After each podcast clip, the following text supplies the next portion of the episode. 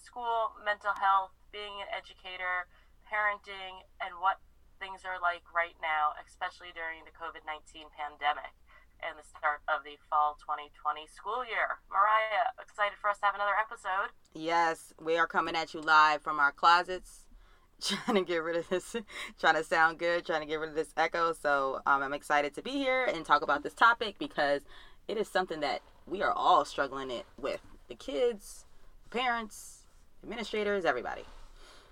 Mm-hmm. Yeah, so Mariah, you've been now in school for a couple of weeks back with your students. So lots of things have been canceled um, due to COVID 19. Part one major thing being kids at both where you are and where I am out in Seattle, kids aren't able to go back to school in person. And on top of that, a lot of their extracurricular activities have been canceled, um, including from like sports and out here in Seattle. Mostly all of the fall sports have been canceled, and some were pushed to the spring.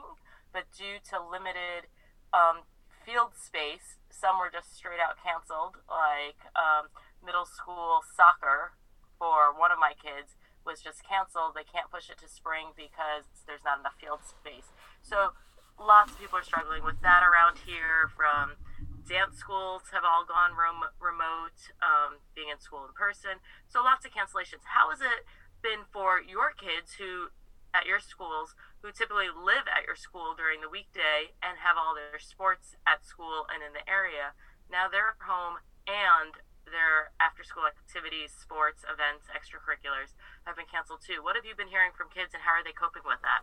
They are really upset. I think I think that they're the most thing that they're upset is not being able to board, not being able to live at the school. Like a lot of my kids were like, I will do anything to be able like I promise I'll be good. I'll do whatever you guys say. Like they want to be there that bad um, in terms of like things being canceled so we have a, a really large extended day program so our extended day program runs from like four to six and it's monday through thursday and then sometimes we do stuff on sundays so it's a lot of we have a cooking class basketball football band all of those things dance cheerleading um, and all of those things are not happening. Um, our students are not doing well with that. They are trying to, well, first, the adults were not accepting of that it was ending, right? Like they were like, had this whole thing, we're trying to save the season, and I was like, I don't, I don't feel, I don't feel like that the season's gonna be saved. I don't, I don't know. Like I'm not participating in that. I don't, I don't think that's the right way to go. Um, uh, most of my students just say that they, you know, they're just bored. Like there's just this like boredom, you know, and then it's like, well, I can't go outside because, you know, where I live at, my parents won't let me. Um, you know, it's dangerous in our neighborhood. So like the exercise piece is like probably the biggest thing that they're missing um, from from our end. Yeah, I think that's true for a lot of kids and parents and adults and um, people without kids. The getting exercise is really hard. I know right now in Seattle in the Pacific Northwest in general, not only you know are we in a pandemic, there's still high enough levels that we are not we don't go outside and socialize a whole lot with other people. We're now in a smoke-filled poor air quality situation due to all the forest fires. So our kids actually haven't even been able to go outside for a lot, about a week. Wow. Um, because the air quality is so unhealthy. So having another impact, another thing taken away that where they can't even go for a run outside or go for a walk mm-hmm. right now, nobody can. And I think that is really hard when we keep stacking these different um, social, you know, environmental crises on our kids. It's impactful on everybody's stress level. And so I'm seeing with the kids, I think for all of our mental health, adults and kids alike, we've got to start getting more creative. And what does that look like? Um, to get the kids physically active and then also thinking are there ways that we can do some things virtually maybe we yeah. can have a virtual dance class we could do a virtual cooking class that's that's a really good point so we actually um, at my school we decided to do extended day all virtually um, and we also have like physical education virtually as well like we got the uh-huh. kids like doing push-ups in their house. They like they like it. They said it's fun. Um, I actually had some kids, they go on YouTube and they follow like people who are kind of their age doing workouts. Um, so that helps too. I think that's a good one. Um, and then like just as adults, we have to set the example and model what it looks like to, to cope with it. So for me, I've been uh, working out at home. I found some apps that I really like. Um, and I do those apps. Um, I am able to go outside in DC. So I do, you know, me and my husband, we do these like walks around our neighborhood and we walk places that we've never been to. And I'm like walking, I'm like, man, this is DC. Like, like I swear to God, I'm like, I lived here for like 15 years, and I'm like, where, where, where this come from? Um, so that actually like kind of brings a creative because I've never been in these neighborhoods before, so that really helps. Right. So you're kind of like looking at this as opportunities to explore, right? Mm-hmm. And that's something that you can do, and you know, suggesting that for your kids, maybe those who can't go out without an adult because of where they live can they go out as a family? Can they schedule time with their family, making it a family event, um, and have them maybe earn points at school for going for walks, exploring, doing activities like that? Um, I think if you have any like of some of those subscriptions for like Prime Video or even Netflix, I think they have videos like exercise videos on there you can get as well. And in addition to, like you said, there are a million YouTube videos on exercise. And I love the idea of the kids following other kids doing it. Yeah. And one of, one of my skill, skills of the week um, for my um, SEL curriculum, um, I am going to have them create an exercise routine.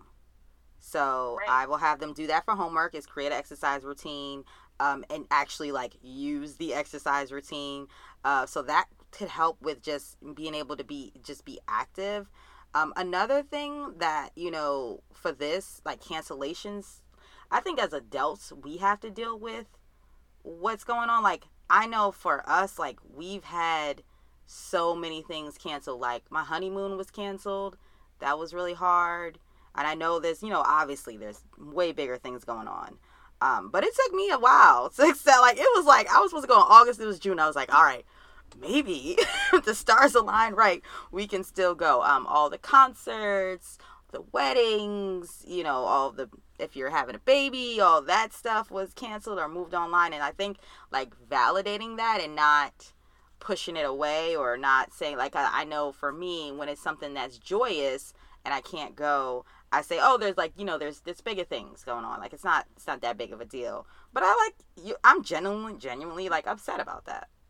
Right, and I think that's a really important point that you just made there. That it's important that it could be both. You're you can be sad. You're grieving the loss of something that was important to you, and you understand why. Just simply because you understand does not negate being sad about it. It doesn't change the feel of it. So you can be sad and upset and grieving that loss of your honeymoon or an event you were supposed to do and understand why you can't do it. It doesn't mean you like it, right? Acceptance doesn't mean agree or like. Acceptance is just simply acceptance. Uh, and when you accept something, oftentimes there's sadness that comes up from that loss. That's a good point. I think as counselors, like, and even teachers, administrators, giving our kids this space to even talk about it. We actually did that last year. Um, and I think the fear with that, so we did it at the end. So we had an eighth grade eighth grade um like trip plan. They were supposed to go to Philadelphia and then Jersey, and then we had our eighth grade transition into high school meetings at the end of the year, and we were like, should we talk about like we didn't want we didn't want to make the kids sad. Like we believed if we talked about it, then we would make the kids sad. So it's almost one of those things where adults like kind of put things on the children, and so we we actually gave them the space. Like like what are you most sad about? What are you and they were like i really i really wanted to go to six flags. Like i really wanted to have my prom. Because they were supposed to go on a boat and all those things. So i think um, giving your students the space giving them that opportunity and not being afraid to talk about it with the students um, like i said i thought i really thought that we were going to make it worse somehow by talking about it. And i think that's like a common a common thing so uh, yeah, giving them uh, just 15 minutes, just to uh, five, 10 minutes, just to say like, yeah, I'm I'm sad about it, and just letting them kind of just be in a group atmosphere and getting it out. mm-hmm. and allowing them to be sad together and vulnerable together, right? That actually is validating to them as an individual and as a group, right? That I'm not the only one feeling this, and it's okay to talk about. I think that is one of the most important things that we do with kids, um, whether you're doing it on an individual basis as part of your social emotional learning curriculum, is we're getting them to be able to one identify their emotions and then be able to express them and s- experience them with sitting with them right? So giving your kids the opportunity and also modeling that you're sad too that you are looking forward to this trip with them.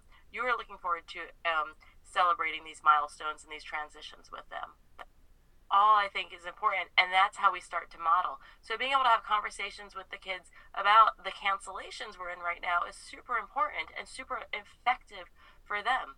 You know, and like I know for me, the cancellations are a huge bummer, and I'm really sad that we're not allowed to do all these sport things.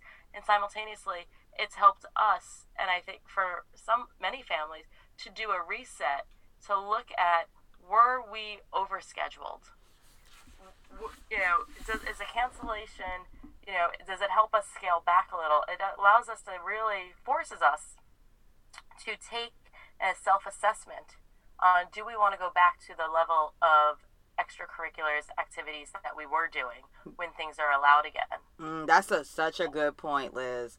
I feel like our, our, you know, I've heard parents say a lot that their kids are so busy, that their lives are so busy. So these cancellations have actually forced everybody to have a seat. whether you want the seat or not, the seat is here. You're sitting down. Um, and I think that so how how has your family one, how have you like talked to your kids about it? And how are they dealing it? Because I like that you have like the two kind of like age groups. You have like a small child, and then you have like high school, well, middle school children. middle school kids. Okay. Yeah. Uh, you know, it's been quite. But having three kids, I used to always say it's not that my kids were overscheduled; it's that I'm overscheduled because I've got three kids. They do two activities each. That means, as a parent, I'm running around to six activities every week, and it was a lot. And they were doing a lot of things, and I between work and traveling for work and getting them where they need to be. We are a really busy family, and this was a hard reset for us and in that hard reset, we've talked a lot about it's a bummer that we have we don't get to do all those things you were doing. And look what we've gained. We've gained a lot of family time. We spend a lot more time doing activities together, having family dinners together, which used to only be one or two nights a week that we could all sit down at home at the same time. And now we do a lot more of those. So that's pretty significant now as well. And now, you know, through the summer, as we're trying to do more activities, we're trying to do them together. You know, we all decided to, you know, figure out how to play some tennis all summer. So we couldn't go and do um, tennis groups and things like that, but we could go and play tennis, and that's a socially distanced thing that we could do that we all learned how to play this summer together. Or we can go for walks in the neighborhood, exploring other neighborhoods, similar things, and we're doing it together. So there's been definite positives to it. Um, and when we talk about it, it's really important that we highlight the positives without invalidating all the social things that we miss. You know, one of my sons runs cross country, and that's like the thing he looks forward to in running as his like athletic event that goes through the fall. And we're really sad that it was canceled.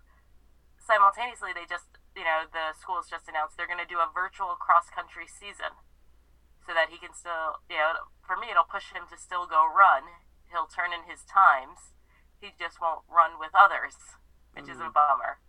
You know, so we're trying to get creative on what we can do to balance some of these. You know, we have a dance class that will be a virtual dance class through Zoom for my daughter. Is it the same? No, absolutely not. Is it something? Yeah, we're learning how to adjust to having to be in a virtual lifestyle now. I like you're saying that you know acknowledging that it's not going to be the same, um, and just putting that out there, like even before we do the activity, like okay, so we're gonna do extended day activities. Everyone has to know that it will it just won't be the same, and you can still participate and enjoy it. I think that's it. Like just moving, like so once you have validated those feelings now it's the time and let the students do that validate your own feelings first and then let your students or your children validate their feelings and then move towards like being creative and figuring out what it is that you can do to kind of not replace but just do something to get that that social time. And I one thing that I love is the tennis. Ten- I seen one of my friends she had such a great idea. She had her um her boys and then her um friends boys. They hired a tennis coach and that's how they kind of like socialize. So almost like a, a pod of kids. They hired uh-huh. somebody and they they taught them to pay, play tennis. I think tennis is a great and tennis is everywhere. Like and it's and it, i don't know how much a racket costs. I'm like no. Oh. i don't know about It that. can be as low as 19.99, uh, yeah and you and that's new one. A new one can be as low as 19.99, and used ones can be even lower than that. Yeah, and you can get you a tennis, get you some ten- and there's tennis everywhere. There's tennis everywhere, and it's like most like most. Yep, and it's mostly like there. There's a basketball court, typically like sometimes there's a tennis court too, which is awesome. So you can you can always do that. I think that's a good idea. And it's that's just another activity to do. And to just kind of like hone us in just exactly what we're talking about here, you know, from an SEL perspective and skills teaching, you know, from the DBT Steps A curriculum, we would call this practicing radical acceptance. Right? This is radical acceptance of the current reality of our times. And when we apply this to what is referred to as the triple A model of first we need awareness, then we need acceptance. And once we have acceptance, we can move into action and that's what you're talking about right now. Accepting that we're still in the pandemic, extended day activities, extracurricular activities are not the same. So now let's take action. Let's figure out how are we going to do what we want to do in the reality, in the current situation that we are in.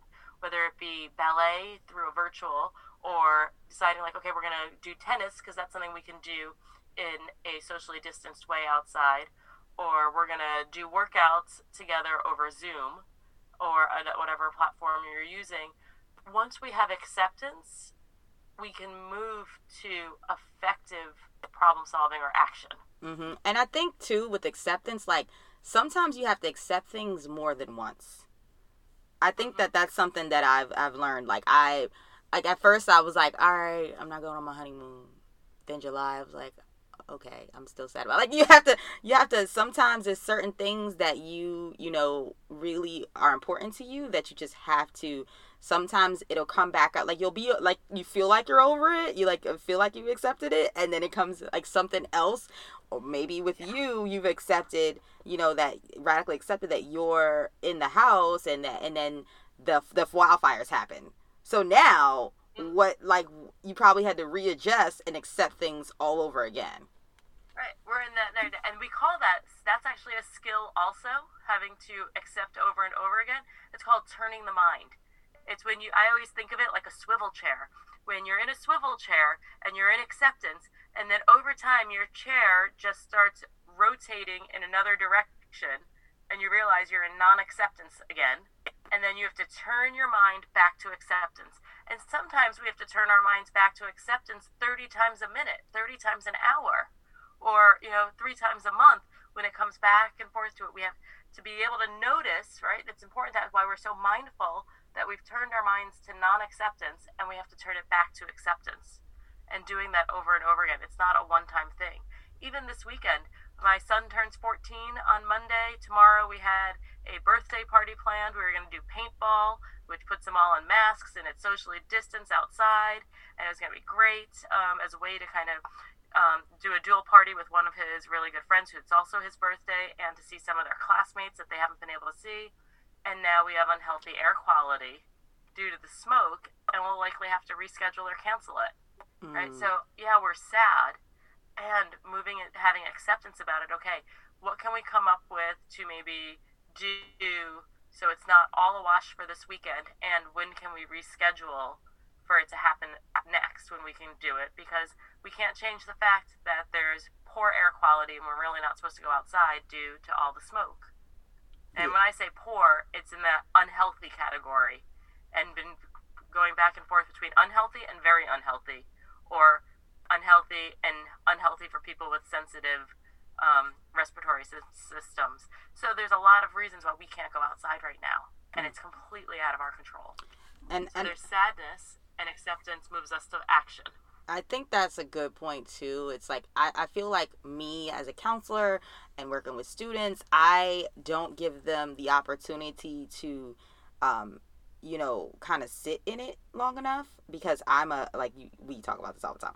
I'm like a pull change. Like I'm like, all right, you're sad. Okay, now let's. Like I'm like I'm always like a, I'm a problem solver. So I think you do such a great job with explaining how much you know acceptance and like getting that that to that point and then moving on to action. I think that's, you know, the perfect way to, to go through things. And if you're like someone like me, you know, if you you're you find yourself in a session or you're with a student and they're talking about and you are the person who brought it up about, hey, let's talk about COVID and cancellations.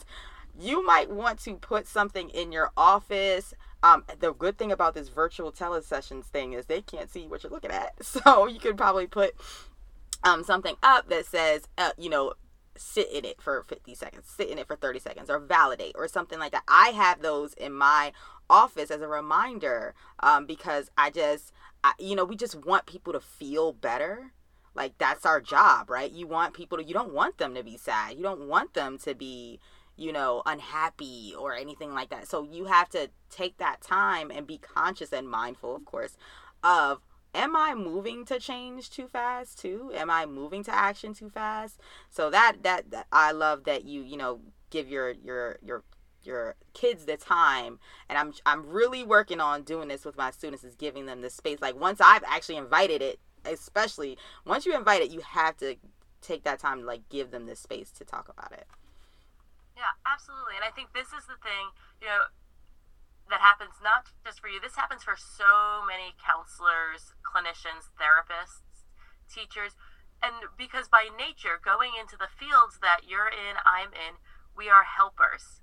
We went into mental health in whatever capacity it is as problem solvers, as fixers to help kids feel better. And I actually think that's a problem in this feel better society because we're, we're we end up ultimately sending the wrong message of you shouldn't feel quote unquote bad. You shouldn't feel uncomfortable. Um, you shouldn't feel sad. Because the thing is, we have to teach our kids how to feel sad, how to feel anxious, and how to feel embarrassment so that when they feel it, right, the, the emotions have a purpose. They communicate information to us and allow them to feel it, sit with it, experience it, and then determine are, is does it make sense, right? does it make sense that I feel sad right now? Did I lose something? Am I experiencing a loss? So if it makes sense, then yeah, that makes sense that I'm sad. Am I if I'm anxious about something, does my anxiety make sense right now? Am I in danger? Because sometimes we have anxiety and it's false. Like we're actually the, not that the anxiety is false, but the thing we think is scary or we're in danger from isn't actually dangerous. But we avoid it to make our anxiety go down but then it only goes down for a little while and then it pops back up and then we avoid more. And so we can actually teach our kids how to sit with that anxiety, how to explore and look like, oh, this actually isn't a dangerous situation, so I can tolerate it and move forward. I will learn that I can experience anxiety and still do things. It's like when you're going on a roller coaster. If you're somebody who really likes roller coasters and you get really anxious on them, how do you sit with that anxiety while you're standing on the line the whole time without jumping out of line? That, uh, right? Yeah. You you can do it, right? And you know you're anxious, and you're lo- practicing tolerating that because you know you'll still love the thrill of the ride. But some kids say like, "Nope, that looks scary. I'm not doing it at all," and don't sit with that anxiety. Don't allow they that anxiety ends up driving them to avoid things that aren't dangerous. Yeah. And so with this, you know, conversation that I, I encourage everyone to or, or your counselors or your mental health or you know to have in that that conversation with your students and you can make it happen via zoom you know google classroom however you know what platform you're using and just to give as just like a counselor to have maybe you can have more than one maybe you can have a counselor maybe a teacher who's like has a good relationship with the students and have that kind of like almost like an after school special we used to do back in the day um, about you know cancellations and covid and and and and you might you might have a hard time like getting some students to even show up or because it's like an extracurricular activity and you can always hold on to but your friends are going to be there. So they can have mm-hmm. that that little bit of social time um, built into that. So I, I think that's something that all across the country even if you're in school even if you physically have gone back it's still different there's there's no way it's the same. so that conversation, it could be 30 minutes, it could be a series, however you all want to do it. But I definitely encourage everybody who's at a school to just um, to make sure that that happens and to give your your students the space for it. And what do you what do you think from a from a school and a parent perspective, Liz? Yeah, I think absolutely. We should be giving kids opportunities to talk about it and guiding them in that, and also giving them the skills so that they know how to do it. Like what we're talking a lot here about sitting with emotion, experiencing emotion. We're talking about two skills I, I can think of right away is first the wave skill, mindfulness of current emotion from DBT Steps A and DBT. Um, and really think about how do you sit with and experience your emotion? How do you pay attention to the physical sensations that arise within you when you're having an emotion? And we're also talking about the skill of opposite action. You know, when we talk about anxiety, which is acting opposite to your emotion when your emotion doesn't fit the facts, right? When and being able to sit with and talk about them and experience them. So both of those are true. There is lots of language and specific strategies that I think it's important to give to our students so we don't just say, hey, go feel it.